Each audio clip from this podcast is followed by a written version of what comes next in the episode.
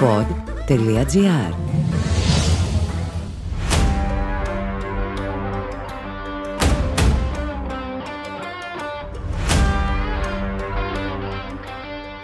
GoalPod ΠΑΟΚ με τον Κώστα Πετρωτό. Όλα όσα θέλετε να γνωρίζετε για τον ΠΑΟΚ σε ένα podcast. Η μετάθεση της έναρξης των ευρωπαϊκών υποχρεώσεων στις 5 Αυγούστου έδωσε στον ΠΑΟΚ την άνεση να κάνει τη μετάβαση στη δεύτερη εποχή Λουτσέσκου πιο ομαλά και στον Ρουμάνο τεχνικό το χρόνο να αποκτήσει δεσμούς συνεργασίας με το μηχανισμό της ΠΑΕΣ, στον οποίο πλέον υπάρχουν πρόσωπα που έχουν αποκτήσει πιο ενεργό ρόλο σε σχέση με την προηγούμενη θητεία του. Μπορεί αρκετοί να μην αντιλαμβάνονται τη χρησιμότητα της χημείας στη σχέση των στελεχών που σχεδιάζουν τη φετινή ομάδα του ΠΑΟΚ. Αν όμως γίνει η υπενθύμηση ότι φέτος στην Τούμπα δουλεύουν χωρίς τεχνικό διευθυντή, τότε μάλλον θα δουν από άλλο πρίσμα το όλο θέμα. Ο Ιβάν Σαββίδης θεωρεί ότι πλέον υπάρχει ένα team ανθρώπων γύρω από το γιο του Γιώργο, που έχει το γενικό πρόσταγμα στο ποδοσφαιρικό τμήμα, οι οποίοι σε συνεργασία με τον Λουτσέσκου μπορούν να επιλέξουν τους παίκτες που είναι αναγκαίο να αποκτηθούν και να κάνουν όλες τις απαραίτητες κινήσεις για το σχεδιασμό μιας ομάδας που θα επανέλθει στον ανταγωνισμό για την πρώτη θέση στο πρωτάθλημα. Τα πρώτα δείγματα γραφής δίνουν τη βεβαιότητα ότι υπάρχει ένα ξεκάθαρο σχέδιο που φέρει την υπογραφή του 52χρονου προπονητή. Πρώτα ξεκαθάρισε ότι δεν επιθυμεί βίαιες αλλαγές στο ρόστερ και σε πρώτη φάση θα στηριχθεί στον κορμό των παικτών που είχαν πρωταγωνιστικό ρόλο τα προηγούμενα χρόνια. Γι' αυτό και η πρώτη συζήτηση στην ατζέντα για τον νέο ΠΑΟΚ ήταν οι ανανεώσεις συμβολέων και ήδη έχει γίνει η πρώτη συμφωνία για ανανέωση συνεργασίας με τον Ομάρ Αλ Καντουρί, την ώρα που οι άνθρωποι της ΠΑΕ κάθονται στο τραπέζι των διαπραγματεύσεων με τον Άντρια Ζίβκοβιτς, τον Σφιντέρσκι και τον Ίνγκασον.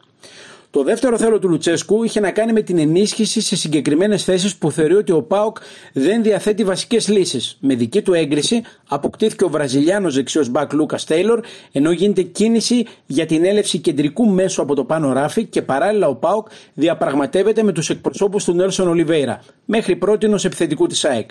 Αυτό θα είναι το πρώτο κύμα μεταγραφών, προκειμένου η ομάδα να φέρει την ταμπέλα πλήρης στις βασικές θέσεις στη διάρκεια του βασικού σταδίου προετοιμασίας στην Ολλανδία.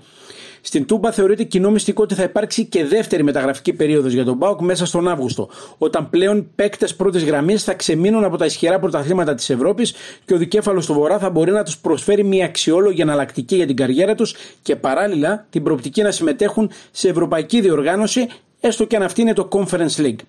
Ωστόσο, πριν φτάσουμε στον Αύγουστο, μεσολαβεί ο Ιούλιος και για τον ΠΑΟΚ αυτός ο μήνας είναι πολύ κρίσιμος και θα καθορίσει την εξέλιξη της φετινής πορείας του. Σε αυτό το χρονικό διάστημα θα πρέπει να ληφθούν πολύ σημαντικές αποφάσεις που θα επηρεάσουν το γενικότερο σχεδιασμό.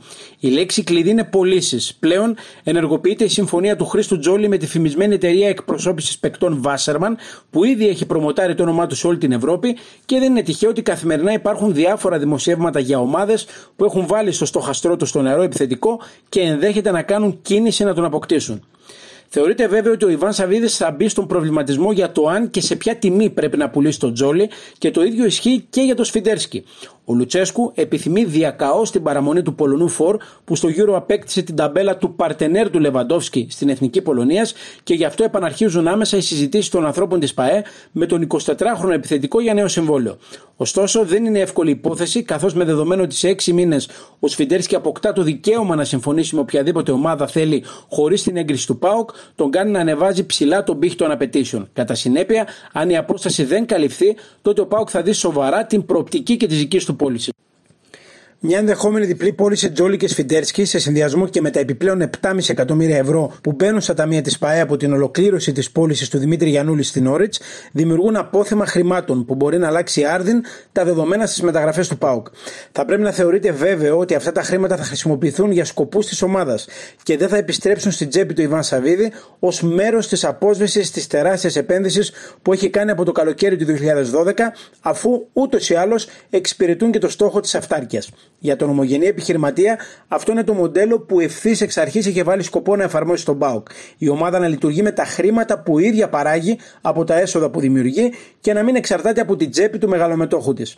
Κοντολογής, το μεγάλο στοίχημα για τον ΠΑΟΚ είναι πως θα κάνει την ανασύνταξη του ρόστερ του, πώς θα κατανείμει χρήματα που πιθανόν θα βρεθούν στο δρόμο του από πωλήσεις και πώς θα δείξει στην πράξη ότι πλέον δεν είναι η ομάδα που παρασύρθηκε από τον ενθουσιασμό του Νταμπλ και το ΑΕ του πρωταθλήματος πριν 2 χρόνια, αλλά ένας οργανισμός που έχει τον know-how του πρωταθλητισμού και θα χτυπά κορυφή κάθε χρόνο. Ακριβώς πάνω σε αυτή τη λογική γίνεται πολύ μεγάλη συζήτηση για τις μεταγραφικές κινήσεις του ΠΑΟΚ και μάλιστα με συγκρίσεις με την πετυχημένη φουρνιά του 2019. Μπορεί να αποδειχθεί καλύτερος του λεωμάτος ο Λούκας Τέιλορ, θα είναι πιο παραγωγικός από τον Κρεμέντσι και τον Πρίγιοβιτς, αν πάμε λίγο πιο πίσω, ο Nelson Oliveira, αν τελικά αποκτηθεί. Ποιος θα είναι ο χαφ που θα παίξει το ρόλο που είχε ο Μαορίσιο στην πιο πετυχημένη ομάδα της ιστορίας του συλλόγου? Η καθησυχαστική απάντηση σε όλα αυτά είναι ότι κάθε κίνηση για απόκτηση ποδοσφαιριστή έχει τη σφραγίδα του Ρασβάν Λουτσέσκου. Ο Ρουμάνος έχει πείσει για την ικανότητά του να χτίζει ομάδα πρωταθλητισμού και στην επιστροφή του αυτό ήταν και το στοιχείο που μέτρησε περισσότερο. Ωστόσο, τώρα χτίζει κάτι νέο και θα πρέπει να φιλτράρει πολύ καλά τις επιλογές του.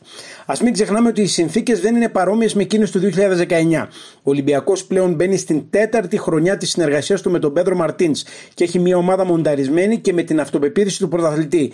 Η ΑΕΚ και ο Παναθηναϊκός επιχειρούν μια προσπάθεια επανεκκίνησης και δείχνουν ότι υπάρχουν οι προδιαγραφές για να έχουν καλύτερο σύνολο σε σχέση με την προηγούμενη αγωνιστική περίοδο. Ο ΠΑΟΚ θα πρέπει να δείξει μεγαλύτερη ψυχική και αγωνιστική αντοχή στην πίεση του πρωταθλητισμού και φυσικά να αποδείξει ότι είναι πανέτοιμος σε όλα τα επίπεδα για να υποστηρίξει την προσπάθεια για επαναφορά στους τίτλους.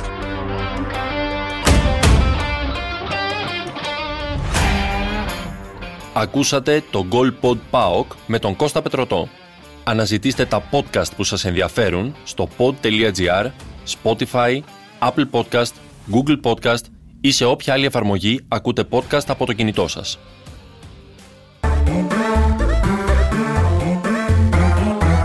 Pod.gr. Το καλό να ακούγεται.